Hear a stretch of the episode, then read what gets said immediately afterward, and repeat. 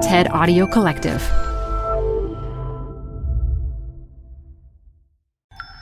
This interview features Twitter and Square CEO Jack Dorsey in conversation with head of TED Chris Anderson and TED Current Affairs curator Whitney Pennington Rodgers.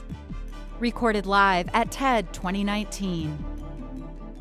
Canva presents Unexplained Appearances. It was an ordinary workday until. That presentation appeared out of thin air. Also, it's eerily on brand. Wait, did that agenda just write itself? Words appear, making this unexplainable case. Unexplainable? It's Canva's AI tools. I can generate slides and words in seconds. Really? the real mystery is why I'm only learning this now. Canva.com, designed for work.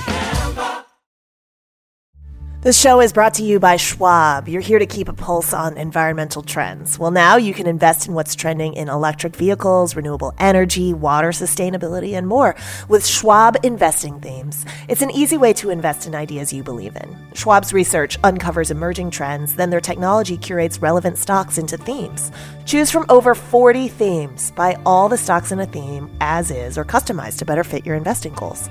All in a few clicks. Schwab investing themes is not intended to be investment advice or a recommendation of any stock or investment strategy. Learn more at schwab.com slash thematic investing.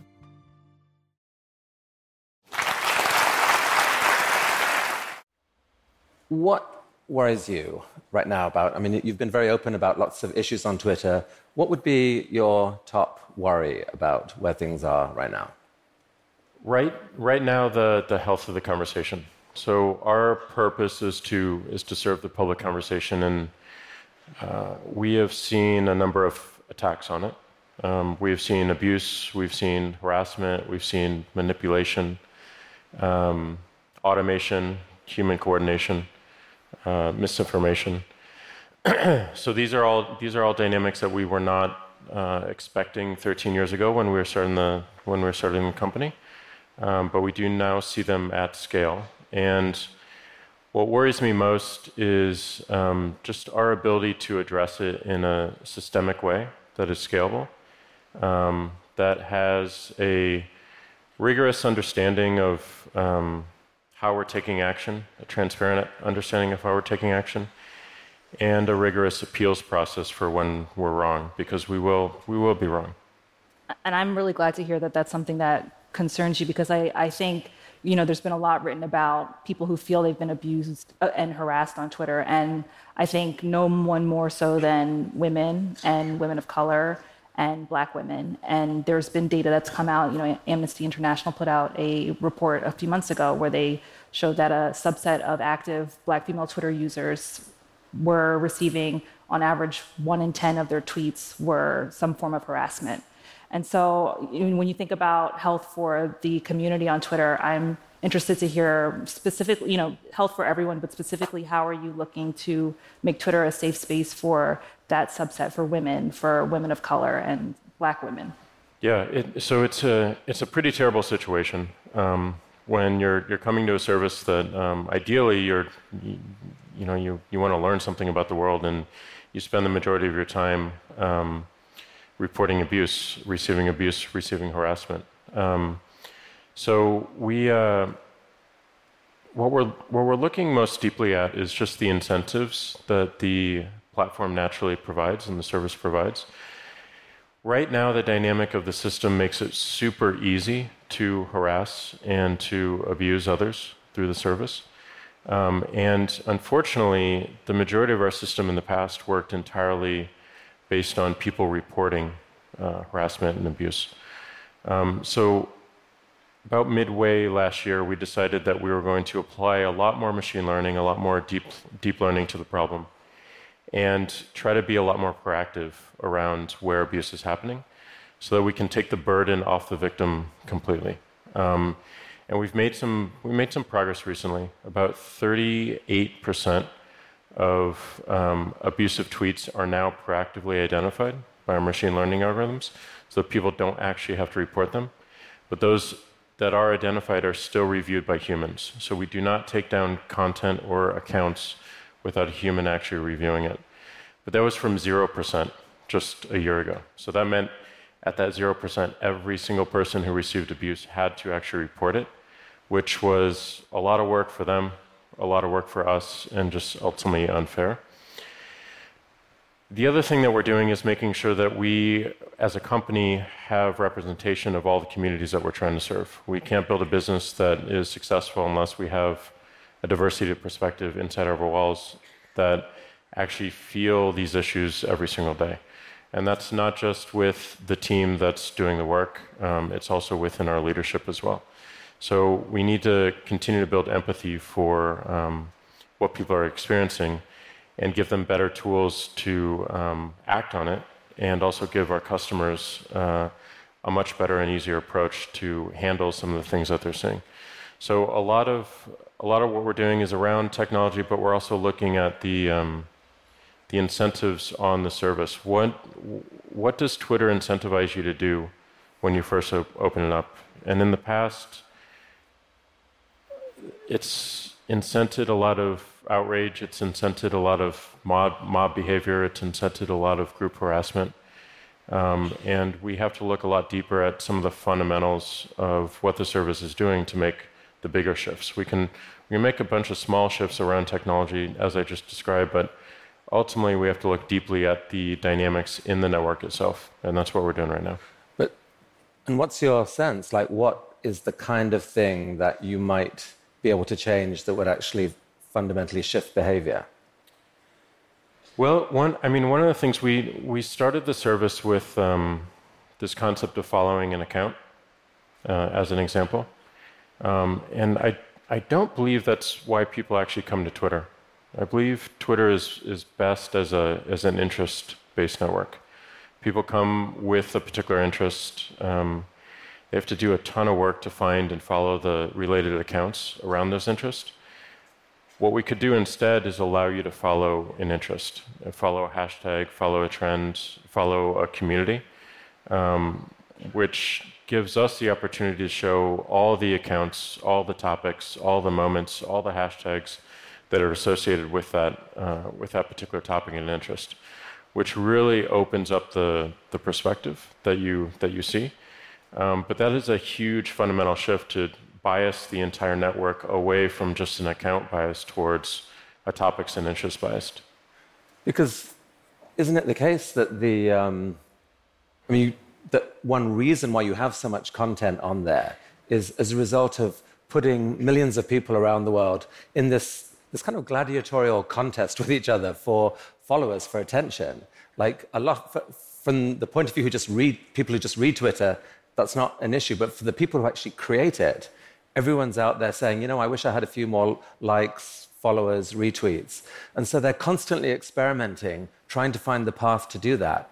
And what we've all discovered is that the number one path to do that is to be some form of provocative, obnoxious, eloquently obnoxious, eloquently, like eloquent insults are, are a dream on Twitter where you, you, you kind of, you rapidly pile up and, and it becomes this self-fueling process of driving outrage.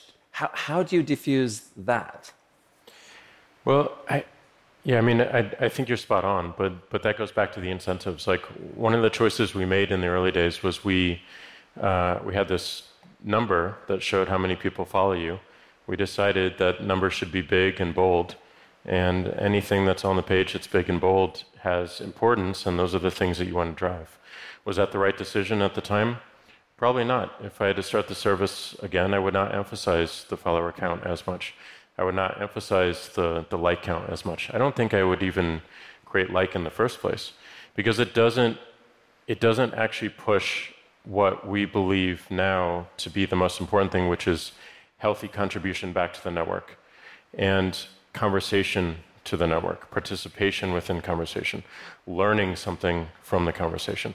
Those are not things that we thought of 13 years ago and we believe are extremely important right now. So we have to look at how we display the follower count, how we how we display retweet count, how we display likes, and just ask the deep question: Is this really the number that we want people to drive up? Is this the thing that when you open Twitter, you see that's the thing I need to increase? And I, I don't believe that's the case right now. Whitney, well, we, yeah, I think we should look at some of the tweets that are coming in from the audience as well. Let's see what you guys are asking. I mean, this is uh, genuinely one of the amazing things about Twitter is how you can use it for crowd wisdom. Um, you know, that more, more knowledge, more questions, more points of view than you can imagine. And sometimes many of them really healthy. And I think one that I saw what's Twitter's plan to combat foreign meddling in the 2020 US election. And I think that's something that's an issue we're seeing on the internet in general, where you have these bots, if you will, or um, coordinated automated uh, malicious account activity that is being used to influence things like elections. And when you think about that happening on Twitter, what are the things that you're doing specifically to ensure that you don't have misinformation like this spreading in this way, influencing people in, in ways that could affect democracy? Um, just to just to back up a bit, we we wanted we we asked ourselves a question: Can we actually measure the health of a conversation, and what does that mean? And in the same way that you have indicators and we have indicators as humans in terms of are we healthy or not, um, such as temperature, the flushness of your face. Um, we believe that we could find the indicators of conversational health. And we worked with a lab um, called Cortico at MIT uh, to propose four, um, four starter indicators that, that we believe that we could ultimately measure on the system. And the first one is um, what we're calling shared attention. It's a measure of how much of the conversation is attentive on the same topic versus disparate. The second one is called shared reality. And this is what percentage of the conversation shares the same facts. Not whether those facts are, are truthful or not, but are we sharing the same facts as we converse? The third is receptivity. How much of the conversation is receptive or civil um, or uh, the inverse toxic? And then the fourth is variety of perspective. So, um, are we seeing filter bubbles or echo chambers, or are, are we actually getting a variety of opinions within the conversation? And implicit in all four of these is the understanding that as they increase, the conversation gets healthier and healthier. So, our first step is to see if we can measure these online, which we believe we can. We have the most uh, momentum around receptivity. Uh, we have a toxicity score, a toxicity model on our system that can actually measure whether you are likely to walk away from a conversation that you're having on Twitter because you feel it's toxic with, with some pretty high degree. Um, we're working to measure the rest. And the next step is as we, um, as we build out solutions to watch how these measurements trend over time and continue to experiment. And our goal is to make sure that these are balanced. Because if you increase one, you might decrease another. If you increase variety of perspective, you might actually decrease shared reality. Jack, so, just picking up um, on uh, some of the questions flooding in here, just like I didn't answer the question. um, a lot of people uh, puzzled why, like, how hard is it to get rid of Nazis from Twitter? Um, so we we have um, we have policies around uh, violent and extremist groups, and the majority of our work and our terms of service works on conduct, not content. So we're actually looking for conduct. Um, so conduct being um, using the service to repeatedly or episodically harass someone. Um, I'm using hateful imagery um, that might be associated with the KKK or the uh, or the American Nazi Party. Those are all things that we that we act on immediately. Um, we're in a situation right now where that term is used fairly loosely, um, and we just cannot um, take any one mention of that word accusing someone else as uh, a factual indication that they should be removed from the platform. So a lot of our models are based around number one, is this uh, account associated with a violent extremist group? And if so, we can take action. And we have done so on KKK and American Nazi Party and others. Uh, number two, are they using imagery or um, conduct that would associate them as such as well? How many people do you have working on content moderation to look at this? It, it varies. Uh, we we want to be flexible in this because we want to make sure that we're, number one, building uh, algorithms instead of just hiring massive amounts of people because we need to make sure that this is scalable. And there are, are no amount of people that can actually scale this. So, this is why we've done so much work around proactive uh, detection of abuse that humans can then review. So, we want to have a, a situation where algorithms are constantly scouring uh, every single tweet and bringing the most interesting ones to the top so that humans can bring their judgment to whether we should take action or not based on our, our terms of service. But so there's there's not an amount of people that are scalable, but I mean, how many people do you currently have monitoring these accounts, and and how do you figure out what's enough? They're completely flexible. So we we uh, we sometimes we associate the folks with spam, sometimes we associate folks with uh, with abuse and harassment. We want to make sure that we have flexibility in our people so that we can direct them at what is most needed. Sometimes the elections. So we've had a string of elections in Mexico, um, one coming up in India. Obviously, the the uh, uh, the, the election last year, the midterm election. So we we just want to be flexible with our resources. So when when people just just as an example, if you go to our current um, if you go to our current terms of service and you bring the page up and you're wondering about abuse and harassment that you just received and whether it was against our terms of service to report it, the first thing you see when you open that page um, is around intellectual property protection. You scroll down and you get to uh, abuse, harassment, um, and everything else that you might be experiencing. So I don't know how that happened over the company's history, but we put that above the thing that people want uh, the most information on and to actually act on. And just our ordering like shows the world what we believed was important. So we're changing all that. Um, we're ordering it the right way, but we're also simplifying the rules so that they are human readable, uh, so that people can actually understand um, themselves when something is against our terms and when something is not. And then we're making again, like our, our big focus is on removing the burden of work from the victims. So that means push more towards technology rather than humans doing the work. That, that means the humans receiving the abuse and also the humans having to review that work. So we want to make sure that we're not just encouraging more work around something that's super, super negative, and we want to have a good balance between the technology and where humans can actually be creative, which is the judgment of, of the rules and not just all the mechanical stuff of finding them and reporting them. So, so that's how we think about it. I'm, I'm curious to dig in more about what you said. I, I mean, I love that you said, you know, you are looking for ways to retweak the fundamental design of the system to um, discourage some of the sort of reactive behavior and perhaps um, to use Tristan Harris type language, you know, engage people's more reflective thinking. Um, how, how far advanced is that? I mean, what, what would alternatives to that like button be? Um, well, first and foremost, like my personal goal uh, with the service is that I, I believe fundamentally that public conversation is critical. There are existential problems facing the world that are facing the entire world, not any one particular nation state, that global public conversation benefits. And that is one of the unique dynamics of Twitter is it is completely open, it is completely public, it is completely fluid, and anyone can see any other conversation and participate in it.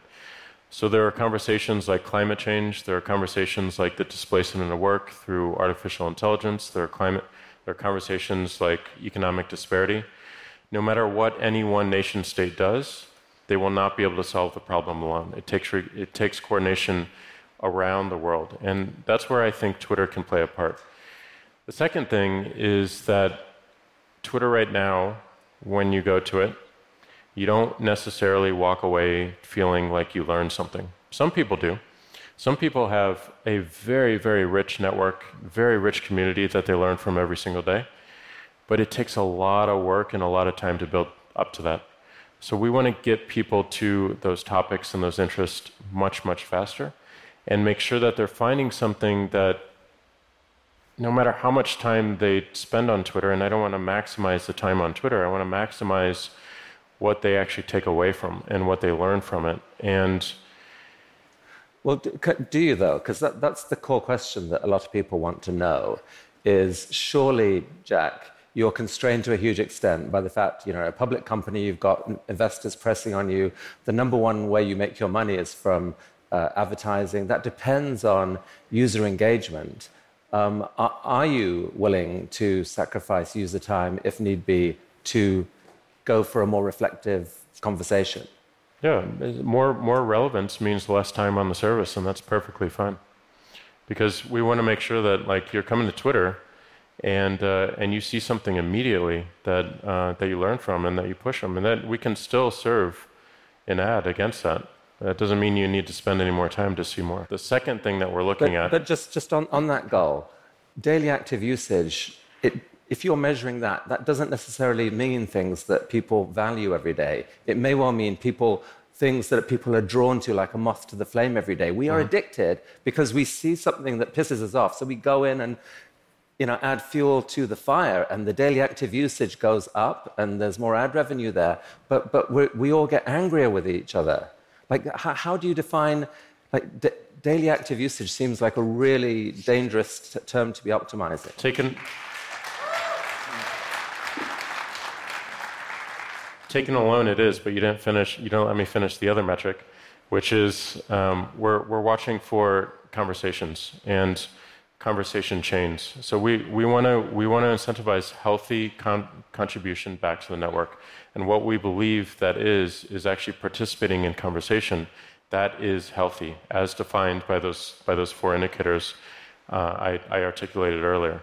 So you, you can't just optimize around one metric. You have to balance and look constantly at what is actually going to create a healthy contribution to the network and a healthy experience for people ultimately, we want to get to a metric where people can tell us that, hey, I learned something from Twitter and I'm walking away with something valuable. That is, that is our goal ultimately over time, but that's going to take some time. You come over to many, I think to me, as this, this enigma. Um, you, you know, I had this, this is possibly unfair, but I had this, I woke up the other night just with this picture of how I found I was thinking about you and the situation that we're on this, this great voyage with you on this, this ship called the Titanic. Um, and um, there, are, you know, there, are, there are people on board in steerage who are expressing discomfort, and you, unlike many other captains, are saying, Well, tell me, talk to me, listen to me, I want to hear. And they talk to you and they say, We're worried about the iceberg ahead. And you go, You know, that is a powerful point. And our ship, frankly, hasn't been built properly for steering as well as it might. And we say, Please do something. And you go to the bridge and, um, and we're waiting. And, and we look in, and you're, you're showing this extraordinary calm, but we're all standing outside saying, Jack, turn the fucking wheel, you know? I, I mean, it's, it, it's, it's, democracy at stake. It's, it's, our culture at stake. It's our world at stake. And, and Twitter is amazing and, and shapes so much. It's not as big as some of the other platforms, but the people of influence use it to set the agenda. And I, I like it's just hard to imagine a more important role in the world than to I mean, you're doing a brilliant job of listening, Jack, and hearing people, but to actually dial up the urgency and take, you know, move on this stuff. I mean, will you, will you, will you do that? Yeah, yes, and, and we have been we have been moving substantially. I mean, there's there's been a few dynamics in, in Twitter's history. One, when I came back to the company, we were in a pretty dire state in terms of our future, um, and and not just from you know how people were using the platform, but from a corporate narrative as well.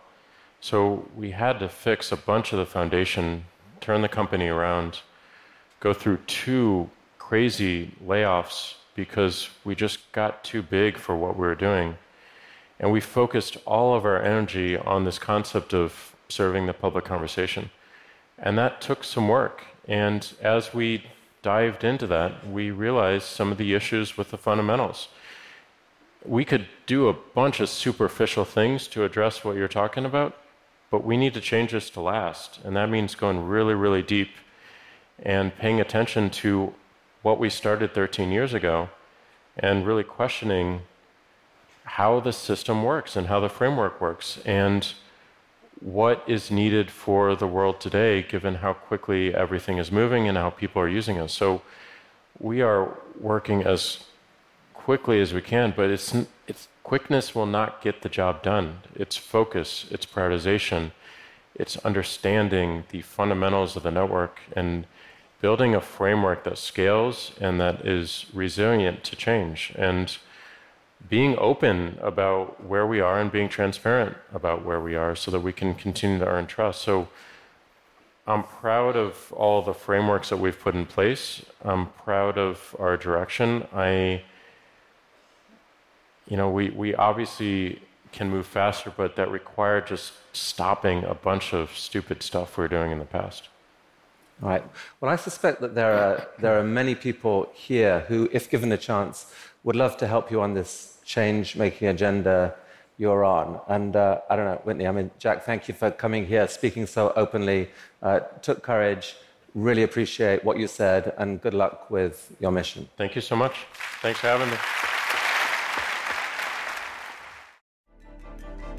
For more TED Talks, go to TED.com.